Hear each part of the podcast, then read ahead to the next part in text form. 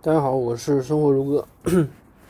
那么今天跟大家聊的话题呢，其实我之前的节目里面呢也有也有提到这个问题啊，就是说投资看估值的原因究竟在哪里？为什么一定要看估值？为什么不能听信说这个估值不要看啊？就是这种理论，为什么说不能轻信？有人会跟你，有人有人他会跟你说啊，投资不需要看估值，啊，不需要看估值，啊，你只要照好的买就行了，啊，不管它贵不贵。那么这种错误呢，我不知道在三年里已经看过多少次了。那么凡是在股票价格高涨的时候呢，他们总会有一些所谓的这个大 V 啊，他就会跳出来跟你畅谈公司啊，所谓的未来的前途无限，前途无限，因为这个时候。情绪是最浓厚的，情绪是最浓厚的，最最乐观的。那么这种这个时候呢，本身是无可厚非的，但是呢，这些人呢，却把股价上涨的因素呢，看得太过于浅显，看太过于浅显，而且也会考也会忘掉时间的时间的问题啊。然后他们还会语重心长的告诉你说，这个啊，好东西都贵，贵东西都好。啊，或者说差的东西都便宜，便宜的东西都是差的。这个其实呢，在不同的具体的环境下，都能都能证明出来。这个这个结论呢，其实是很片面的，很片面的。股票价格上涨的因素太多了，太多了，只能说是哪些部分或者说主要部分归因于哪些东西，长期是看的最清楚的。但是没有几个人能抱着长期主义，能抱着长期主义。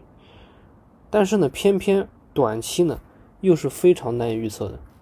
情绪主导的资金呢，它的这个走向常常是和人性、情绪有关，难以捉摸。根据我对自己的了解呢，我认为啊，就算说我现在能拍着胸脯说我对某些极个别的股票啊做了一些非常深入的研究。有勇气说我是真的懂，那我也不敢明目张胆的说啊，这个公司就是好，这个公司就是差，或者说这个公司就是便宜，这个公司就是贵，等等。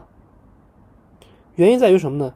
因为好和差呢，有时候是非常主观的看法、主观的想法；便宜和贵呢，有时候也是非常主观的想法。而且这种这种结论呢，它常常是随着市场的变化，有有可能就是说市场好，然后你的情绪一好，你的你你的这个逻辑错误呢？可能就犯了，啊，可能就犯了，甚至说是因为市场好，你可能或者市场差，你就会出现根本性的变化。本来一个公司都是同样一个公司，在不同的市场环境下，比如说是大熊市或者大牛市，它的结论可能完全不一样。这个就需要什么呢？这个就需要我们要有极为敏锐的对于公司的理解、市场的理解、经济发展的理解、产业结构啊、产业发展的理解，同时。最最重要的是需要极强的客观公正的理性思维，啊，一个时期长和短如何界定，不知道，但是肯定是和你的这个对于公司的了解程度是密切相关的。估值什么时候没用呢？我个人认为，它是始终都是有用的，只能说什么程度上没用。我认为是在你看清了公司的时候，但是你能保证你就能拍着胸脯说？我对这个公司已经了解的透透的了吗？不可能的，做不到的。所以，安全边际，也就是估值，始终是有作用的。好了，那么今天这个节目呢，咱们就讲到这里。